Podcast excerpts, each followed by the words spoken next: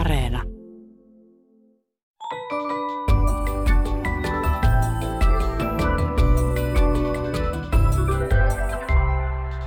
Hei, tämä on Aristoteleen kantapää, audiosyöte kielen ja todellisuuden väliseltä harmaalta alueelta, ja minä olen Pasi Heikura. Tänään juhlimme Aku Ankan 70-vuotisjuhlavuotta selvittämällä, miten ankkakieli syntyy. Esittelemme tulppaanihieronnan ja otamme selkoa, mitä tarkoittaa kansainvälisen politiikan termi astua näpeille. Diplomatian maailma ja suurvaltapolitiikka ovat täynnä vanhoja tapoja, hienovaraisia muutoksia vanhoihin tapoihin ja toisaalta myös tiukkaa nokittelua etupiireistä niin kartalla kuin taloudessa. Kuulijamme nimimerkki Kiinan ihme löysi tästä tarkkojen ilmausten maailmasta aivan uuden ulottuvuuden tammikuun Helsingin Sanomista. Juttu kertoi näin. EU osoitti voivansa astua tarvittaessa Yhdysvaltojen näpeille. Nimimerkki Kiinan ihme pohtii suurvaltasuhteita seuraavasti. Näpit voivat vikkeläsormiselta palaa, mutta harvemmin niiden päälle astutaan. Varpailleni sen sijaan on kyllä astuttu. Hyvin huomattu, kun yhdistetään suurvallan näppien palaminen ja niille astuminen, on tosi kyseessä ja siinä unohtuvat yöpakkaset, rauhanomainen rinnakkaiselo ja jopa ping-pong-diplomatia. Kääk! Aku Ankka-lehti täyttää tänä vuonna 70 vuotta. Paljon onnea, Aku!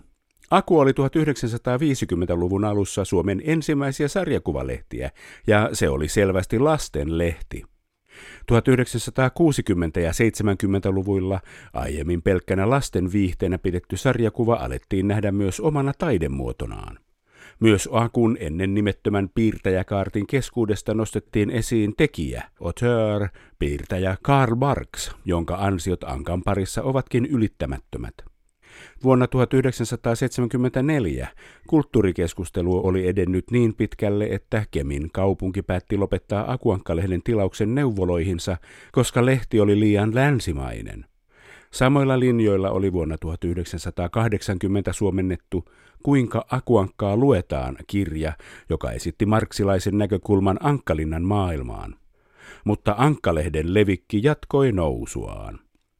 Aamulehti testasi äskettäin, miten hyvin tamperelaiset, porilaiset ja turkulaiset, lukiolaiset ja kahdeksasluokkalaiset osaavat erilaisia harvinaisempia sanoja, kuten repsikka, semminkin ja hepsankeikka. Sanojen tuntemus ei ollut nuorten keskuudessa kovinkaan hyvää, mutta yksi testiin osallistuneista pojista oli hihkaissut, että koehan oli helppo. Sanat olivat hänelle nimittäin tuttuja Aku Ankan taskukirjoista. Lehden kieli on ansainnut myös monia palkintoja. Aku Ankka-lehden päätoimittaja Aki Hyyppä teki viime vuonna tutkimuksen nimeltään Nauran itseni tärviölle, huumorin muodostuminen Aku Ankka-lehdessä. Onko niin, että Aku Ankka-lehti on ihmisistä hauska siksi, kun Aku epäonnistuu aina? Päätoimittaja Aki Hyyppä. Se on itse asiassa aika mielenkiintoista, että klassikkokirjassaan Sarjakuvat 80-luvulla, niin Heikki Kaukoranta ja Jukka Kemppinen kuvasivat Aku Ankkaa seuraavasti. Oikeastaan Aku on vastenmielinen hyypiö. Hän on narisia ja mekasta ja suuttuu mitättömästä asiasta. Kieroilee aina kun voi, vetelehtii työkseen ja vierittää kernaimmin vastuun kaikista onnettomuuksista jonkun toisen kannettavaksi. Silti lukija tuntee Akua kohtaa villiä sympatiaa. Aku on tyypin fall guy, luonteenomainen edustaja, sen tyypin, joka epäonnistuu melkein aina, joka on melkein aina muita huonompi, joka sykähdyttää lukijoita osoittamaan, että lukijaakin kelvottomampia on silti olemassa. Tämä on semmoinen, miten Aku Ankkaan on mun mielestä suhtauduttu vuosikymmeniä ja pitkään, mutta jotenkin tuntuu, että niin Aku Ankka on muuttunut kaikkien kaveriksi. Sitä ymmärretään, sitä sympataan. Ja siihen ei enää suhtauduta sillä, että toivottaisiin sen epäonnistuvan. Oikeastaan kaikki toivoo sen onnistuvan. Ja melkein kaikki ne, missä Aku onnistuu, niin niitä tarinoita lukijat rakastaa. Tämä on muuttunut mun mielestä vuosien varrella, tämä, että miten Akuun suhtaudutaan. Tavallaanhan Aku on lukijan tai länsimaisen ihmisen toiveminä. Entä jos voisikin käyttäytyä niin, että ei tarvitsisi aina itse hillitä itseään ja voisi vaan vimmastua silloin, kun tekee mieli vimmastua? Sen takia tälläkin äärettömän mielenkiintoinen vähän kaivautua näin suorittavalta puolelta pikkasen sinne taustoihin. Mä rupesin rapsuttelemaan, miten huumoria on tutkittu ja huumoria on tulkittu. Ja jotenkin tuntuu, että nämä Akun tekemiset ja toilailut melkein menee kaikkiin näihin vallitseviin huumorin teorioihin. Ylemmyysteoria, huennusteoria ja inkongruenssiteoria. No millä lailla Aku Ankka toteuttaa näitä teorioita, päätoimittaja Aki Hyyppä? Ylemmyysteoriahan on semmoinen, minkä pohjalta huumoria on tulkittu jo kauan aikaa. Jo Platonin unelmavaltiossa huumori oli täysin kielletty, nauru oli kielletty. Ja samahan pätee, jos muistellaan Umberto Econ Ruusun aikaa, niin sieltä kadonneesta kirjastosta kätkettyjen kirjojen joukosta löytyi valtavat määrät antiikin huumoria ja muuta, mikä oli sitten kätketty, koska vallanpitäjien ja myös uskonnolliseen kulttuuriin huumoria ei sopinut ollenkaan, koska ylemmyysteorian mukaan, jos jollekin nauretaan, se alentaa sen arvoa ja tiputtaa sen omalta jalustaltaan. Ylemmyysteoria on vähän semmoista, että niin kuin siinä joku pitää itseään parempana kuin on, joku on ottanut jonkun tietyn aseman ja nauraja ottaa taas sen asenteen siihen, että hänen virheelleen voi nauraa, tästä voi kaivaa sen komiikan esille. Ja sehän nyt on Aku Ankalle hyvin luonteenomaista, että me vähän katsotaan alaspäin, että kato miten toi mokailee, että niin kuin ei mene kovin hyvin kyllä silläkään. Huojennusteoria taas on semmoinen, mistä sinä äsken mainitsit, tämä tämmöinen sekoilija, joka tekee kaiken sen, mitä me oikeastaan haluttaisiin tehdä, mutta ei uskalleta sen takia, että yritetään näytellä kunnon kansalaista. Tämä on Sigmund Freudin vitsi ja sen yhteys piilotajuntaan kirjasta 1900-luvun alussa tuotu tämä huojennusteoria. Ylipäänsä kaikki semmoinen käytös, mitä katsotaan vähän nenävartta pitkin, niin oli Freudin mielestä semmoinen, mitkä vitsien muodossa sitten voitiin huumorin varjossa tuoda julki. Inkongruenssiteoria taas on se, että tapahtuu jotain semmoista, mikä on meille täysin odotuksen vastaista. Meillähän on kuitenkin aika luutuneet ajatukset siitä, että mitä maailmassa tapahtuu, miten ihmiset käyttäytyy tai miten mitkäkin asiat toimii. Ajatellaan vaikka joku semmoinen ihan yksinkertainen juttu, että ovikello soi. Mennään ovelle, avataan se ovi. Me odotetaan, että siellä on joko joku tuttu tulossa piipahtamaan kylässä, naapuri lainaamassa sokeria tai jokin muuta vastaava. Mutta jos siellä onkin gorillapukuun pukeutunut tyyppi, niin siitä tulee sitten taas se inkongruenssi, että se on täysin meidän odotusten vastasta. Ja siitä tulee myös se hauskuus ja huumori. Ja mun mielestä niin kun Akun toiminta enemmän tai vähemmän napsuttelee kaikkia näitä kategorioita jopa ihan yhtä aikaa. Että Aku on semmoinen niin kuin jonkinlainen erilaisten huumorin tulkintateorioiden kiteytymä monessakin mielessä. Aku Ankan kieli on huomattava asia myös tässä, mikä on Aku Ankassa hauskaa. Miten Aku Ankan kieli syntyy, päätoimittaja Aki Hyyppä? Me ollaan jollakin tavalla, tartutaan kieleen ja tehdään siitä semmoista, mitä kukaan ei arkikielessä käytä. Meidän ominaispiirteitä on synonyymivyörytys, että jos jossakin sarjassa esimerkiksi puhutaan autoista tai karhuista tai jostakin muusta selkeästi asiasta, mikä näkyy koko ajan niissä ruuduissa, niin me pyritään keksimään mahdollisimman paljon synonyymejä näille esimerkiksi autolle tai karhulle, että joka ruudussa ei toistu karhu. Edeltäjäni Markku Kivekäs, joka on ehkä näistä Aku Ankan päätoimittajista Sirkka Ruotsalaisen lisäksi tunnetuin ja sanotaanko klassikko ankkamies, niin Markku jossakin haastattelussa sanoi, että mieluummin jätämme tyhjän puhekuplan kuin toistamme jonkun sanan. Toinen on se, että me käytetään tosi paljon alkusointua eli alliteraatiota. Yritetään leikkiä saman alkuisilla sanoilla ja vähän tehdään niin kuin osittain jopa runomaista tekstitystä sinne. Me mietitään tosi tarkkaan, että siellä on mahdollisimman vivahteikasta ja monipuolista kieltä. Ja tästäkin oli yksi gradu tehty aikanaan, miten ymmärrettävää Aku Ankan kieli on, varsinkin lapsilukijoille. Ja oli tutkittu Aku Ankan muunkielisiä versioita ja suomenkielistä versioita todettu, että niin kuin Aku Ankan sanasto verrattuna muihin sisarjulkaisuihin maailmalla niin oli hyvin paljon monipuolisempaa. Että siellä oli käytetty todella laajasti eri sanoja per sarja. Eihän meillä mikään niin kuin tietoiseen monimutkaisuuteen ole tarve mennä. Me ei käytetä vaikeita sivistyssanoja, varsinkaan jos niiden merkitys ei tule ihan selväksi siitä muusta puhekuplasta tai siitä teksti- tai kuvayhteydestä. Mutta eihän me helppoja olla. Ja semmoinen tietty kohteliaisuus ja vähän vanhakantaisuuskin, meillähän teititellään hyvin huolellisesti. Meillä on toimituksessa tarkasti mietittynä se, että kuka teitittelee ketäkin ja kuka taas ei teitittele. Että siellä tulee semmoisia vedenjakajakohtia esimerkiksi, että Roopella on ollut joku bisneskumppani, niin sitähän teititellään aluksi. Ja jos se yhtäkkiä tarinan tiimelyksessä osoittautuukin konnaksi, niin siinä vaiheessa tämä kohteliaisuus väistyy ja aletaan sinutella siinä vaiheessa, kun toinen paljastuu kelmiksi. Että niin meillä on aika tarkkaan mietittynä se, että minkä tyyppistä kieltä, minkä tyyppistä sanastoa ja minkä tyyppisiä kielenkeinoja me käytetään Aku Ankassa. Ja joskus olen törmännyt innokkaisiin Aku Ankka-faneihin, jotka tuntuu, että ne puhuvat lähes pelkillä Aku Ankka-sitaateilla tai samalla tyylillä kuin Aku Ankka. Ja kyllä semmoinen erottuu aika hyvin joukosta, mutta on siinä mahtava huumorimeininki siinä vaiheessa, kun tämmöinen oikein niin kuin Aku Ankan nuori fani antaa tulla sitä Aku Ankka-kieltä arkikielen joukossa, niin kyllä mä luulen, että sen kaikki erottaa. Aikoinaan siis Sirkka Ruotsalainen käänsi Aku Ankkaa suomeksi. Kuka sen kääntää nykyään? Aki Hyyppä vai päätoimittaja Aki Hyyppä? Aki Hyyppä ei oikeastaan käännä kovinkaan paljon, mikä on sinänsä sääli. Joskus oli enemmän aikaa myös kääntää. Meillä on semmoinen noin tusinan verran taattuja, koeteltuja freelancer-kääntäjiä, jotka tekevät meille tuon peruskäännöstyön. Ja sen jälkeen me toimituksessa käännetään nämä suomen kielelle käännetyt tarinat yhtenäiselle Aku Ankka-kielelle, että me käsitellään esimerkiksi kokonaista Aku Ankka-lehteä yhtenä kokonaisuutena, että sinne tulee yleensä useiden eri kääntäjien tekemiä käännöksiä. Me pyritään siihen, että se teksti on ehjä kokonaisuus ja toimii niin kuin Aku Ankka-tasolla. Ja pyritään siihen, että kukaan ei ihan päätyönään tee Aku Ankka-käännöksiä, koska se säilyttää siinä sen semmoisen tietyn leikkisyyden, eikä siitä tule liian totista, kun sitä pääsee tekemään sopivan määrän joka kuukausi. Mistä kielestä Aku Ankka käännetään? Yhdysvalloistako? Anteeksi, englannin kielestäkö? Viikkoakkarin tarinat tulee tällä hetkellä käytännössä pääasiassa tanskalaiselta Egmont-yhtiöltä, joiden työkieli on englanti.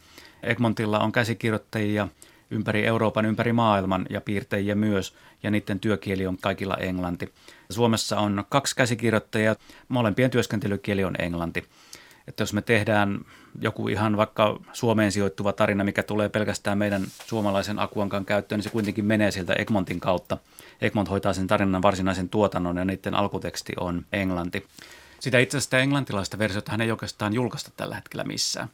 Että jos niitä tarinoita Yhdysvalloissa julkaistaan, niin ne toimitetaan sillä hyvin huolellisesti uudestaan.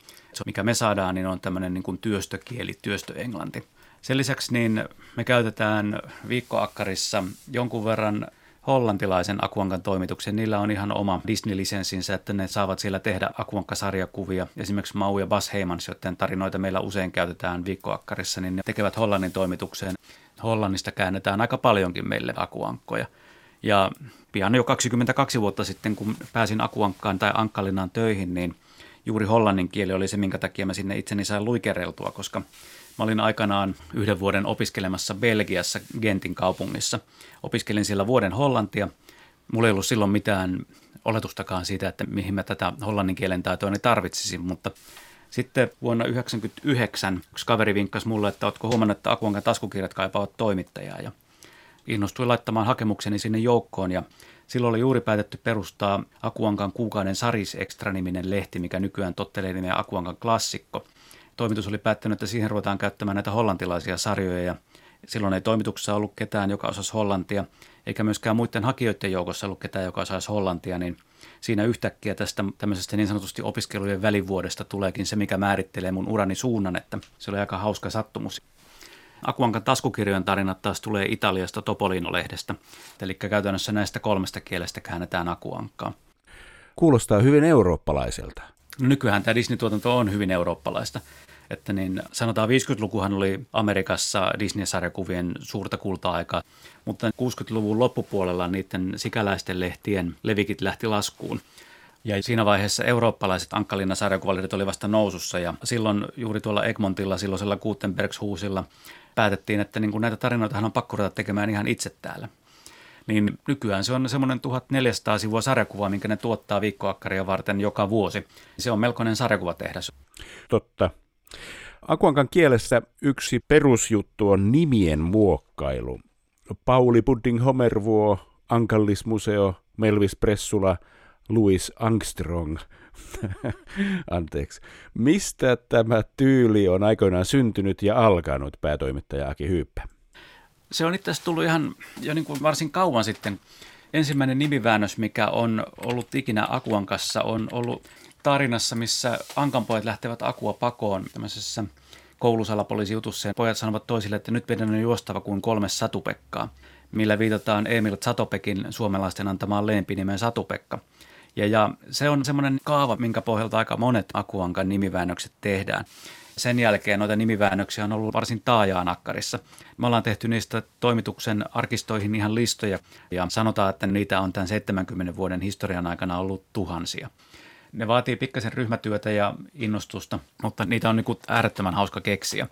Toinen semmoinen varmaan lukijoille välillä jopa ihan näkymätön on se, että kun monissa tarinoissa on Akulla tai jollakin muulla hahmolla kirjahylly, minkä edessä se saattaa jotakin tehdä, niiden kirjan nimien keksiminen sinne kirjahyllyyn, ne menee ihan pikkiriikkiseksi, nippanappa lukukelpoisiksi, mutta niin Aku Ankkan kirjahylly on semmoinen, mihin kannattaa joskus katsoa, sillä voi olla todella kummallisen nimisiä kirjoja, mitkä enemmän tai vähemmän liittyy siihen tilanteeseen. Ja mua ei millään lailla haittaa, jos ei lukijat niitä heti huomaa, koska Akkarin tarinat kuitenkin luetaan meidän tutkimusten mukaan noin 5-6 kertaa, koska akkareitahan heittää pois, niin jossain vaiheessa ne väistämättä huomaa ne pienet yksityiskohdat sieltä taustalta ja mahdollisesti jonain päivänä jopa niin kuin huomaa, mihinkä niillä viitataan. Mun mielestä vitsi, joka laukeaa vasta vaikka 5 vuoden päästä, niin ei välttämättä ole huono vitsi. Kyllä. Aku Ankka on kuuluisa myös siitä, että lukijat muistavat puhekuplia ulkoa. Kerrotaan tarinoita, miten on opeteltu Aku Ankasta rivejä, sanontoja, puhekuplia, ja niillä pystytään keskustelemaan pitkät pätkät, mutta nämä ovat tavallisesti suurten ikäluokkien harrastusta. Onko tämmöistä enää? Jääkö nykylukijoille nykyakusta suuhun sanontoja vai elämmekö kovia aikoja, ystävä hyvä päätoimittaja Aki Hyyppä? Välillä tuntuu, että elämme kovia aikoja, ystävä hyvä, että niin tuommoisen niin sanotusti kuolemattoman kuplan rakentaminen, sehän ei toimituksessa onnistu. Välillä tuntuu, että tulipas tehtyä naseva ja nerokas puhekupla, mutta ei sitä kukaan missään toistele. Mutta sitten kun mä kävin katsomassa, että miten esimerkiksi Wikisitaateissa on lainattu Aku Ankan puhekuplia. Ja totta kai sieltä löytyy kaikki nämä rahat vai kolmipyörä tai kaada se litku takaisin lehmään, se ei kelpaa edes kannen pesemiseen ja muut vastaavat klassiset Sirkka Ruotsalaisen tekemät puhekuplat. Mutta ilolla huomasin, että Wikisitaateissa löytyy ihan kohtuullisen tuoreitakin, jopa itseni keksimiä puhekuplia. Tuntuu siltä, että tullaan ihan näihin päiviin asti näillä puhekuplilla. Täällä on esimerkiksi niin kuin vuodelta 2007. Täällä puhutaan naksupööpöttimistä. Se vilkuttaa valojaan, naksuu pööpötä ja hetkuilee ympäriinsä. Se osaa myös jurnuttaa päiväkausia paikallaan. On ollut vuonna 2007 puhekupla ja se on tänne löydetty. Aika usein mä oon huomannut sitä, että nämä lentävät lauset, mitä tässä on, niin on tullut meidän murresarjoista. Viime vuosina käytännössä joka kuukausi meillä on ollut eri murteilla yksisivuinen tarina Aku Ankassa ja silloin aikanaan, kun me ajateltiin, että me ruvetaan näitä murresarjoja ihan viikkoakkarissa pyörittämään, että tässä kutkutellaan meidän aikuislukijoiden nauruhermoa enemmänkin kuin lapsilukijoiden, mutta yllättävän paljon palautetta me ollaan saatu siitä, että myös lapsilukijat nauttii niistä ehdottomasti siitä omasta murresarjasta, mutta myös se, että jos sillä on jotain hassuja jollakin vähän vieraammallakin murteella tehtyjä puhekuplia, niin niiden makustelu, että voiko oikeasti sanoa näin, sanotaanko oikeasti jossakin näin, niin se on myös purru siihen lapsikohderyhmään. Aku Ankkahan on siinä mielessä outo lintu eurooppalaisten sisarlehtiensä parissa, että meillä on ihan valtavat määrät myös aikuislukijoita. Karkeasti jaoteltuna noin puolet meidän lukijoista on sitä olennaista porukkaa, eli sitä lapsikohderyhmää, mutta niin sen jälkeen seuraavaksi suurin ja tärkein kohderyhmä meillä on 3-40-vuotiaat miehet, jotka selvästi siinä niin sanotusti asetuttuaan yhteiskunnan palvelukseen, niin palaavat Aku Ankka juurille ja nauttivat Aku Ankkaa lukemalla. Muissa maissa tuntuu siltä, että se on pääasiassa lähes pelkästään lastenlehti, mutta meillä se on ihan koko kansan lehti. Sarjakuviahan pidettiin aikoinaan nuorison lukutaidon tuhona. Vuonna 2001 kuitenkin Aku Ankan kieli palkittiin Helsingin yliopiston suomen kielen laitoksen myöntämällä vuoden kielihelmipalkinnolla. Ja vuonna 2014 Aku Ankka sai huippuälykköiden yhdistyksen Mensan Mensa-palkinnon. Onko Aku Ankka näiden 7 vuosikymmenen aikana muuttunut jotenkin, kun se on nykyään sivistyksen ja älykkyyden ja hyvän kielen mittari, vai onko yhteiskunta ympärillä muuttunut, päätoimittaja Aki Hyyppä? No vähän pelkää, että tässä on yhteiskunta ympärillä muuttunut sen verran, että sarjakuvista on tullut ihan sinänsä hyväksyttyä. Se ei ole pelkästään tämmöistä rokkiin, rullalautailuun ja purkan mälvämiseen verrattavaa paheellista ja tuomittavaa toimintaa, vaan siitä on tullut lukemista siinä, missä moni muukin. Nykyään, kun juttelen esimerkiksi äidinkielen opettajien tai luokanopettajien kanssa, niin Aku Ankkaa pidetään äärettömän arvokkaana siinä, että se on se ensimmäinen porras kohti lukemista.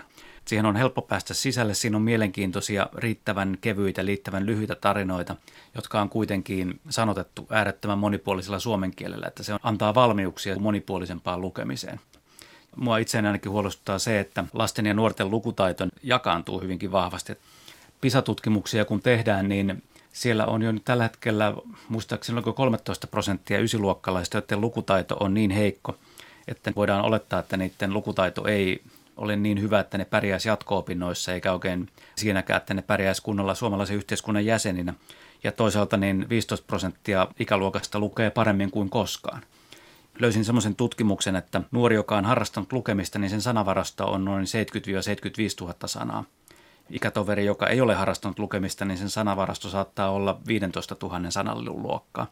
Se ero on aivan huima siitä, että me kuinka paljon on kielellisiä välineitä ottaa maailmaa haltuun ja ymmärtää sitä, mitä ympärillä tapahtuu, koska erilaista viestiä ja viestintää on ihan joka laitaan tällä hetkellä. Ja se, että miten sen viestinnän kanssa pärjää, osaako lukea, ymmärtääkö mitä siinä lukee, niin se on äärimmäisen tärkeää. Ja jos akkari on osoittautunut Suomessa tehokkaaksi apukeinoksi siinä, että ollaan se ensimmäinen porras hyvään lukutaitoon, niin mä oon äärettömän ylpeä siitä, mitä akkari on saanut Suomessa aikaan.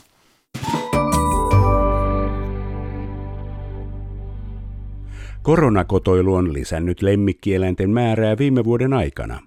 Ikävä kyllä kansalaisten tottumattomuus toimimiseen kanssaeläinten kanssa kuitenkin paljastuu, kun hiukan lukee ja kuuntelee ihmisten puheita. Kuulijanne Kari eli nimimerkki koiraharrastaja löysi tästä hyvän esimerkin tammikuisesta Iltasanomista. Jääkiekkojuttu kertoi Valko-Venäjän presidentistä, joka teki Faselille koiran palveluksen. Nimimerkki koiraharrastaja haukkuu ilmausta näin. Eikö kyse ole pikemminkin karhun palveluksesta? Eivätkö koirien tekemät palvelukset ole ihan hyödyllisiä, esimerkiksi etsintä, pelastus, opastus ynnä muissa tehtävissä? Ja puhutaan myös ihan palveluskoirista. Olisiko lausujalla menneet mielessään sekaisin koiran ilma ja karhun palvelus? Aristoteleen kantapään palvelufraasien innokkain hännän heiluttaja yhtyy mielipiteeseen. Kirjoittaja on kohdellut kielemme hienoa eläinilmausrepertoaaria kuin koiraa, joten on paikallaan karhuta hiukan parempaa erottelukykyä karvaisten nisäkkäiden ilmauksissa. Rangaistukseksi määräämmekin hänet siis laskemaan, montako eläintä löytyy sanasta Karjalan karhukoira. Alkukevästä ihmiset ennakoivat kesän kukkimisia ja virittävät itseään kevättunnelmaan leikkokukilla.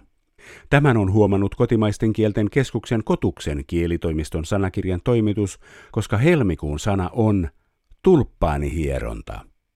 Näin Kotuksen väki sanasta sanoo. Helmikuussa on vaikea uskoa, että ihan pian on kevät.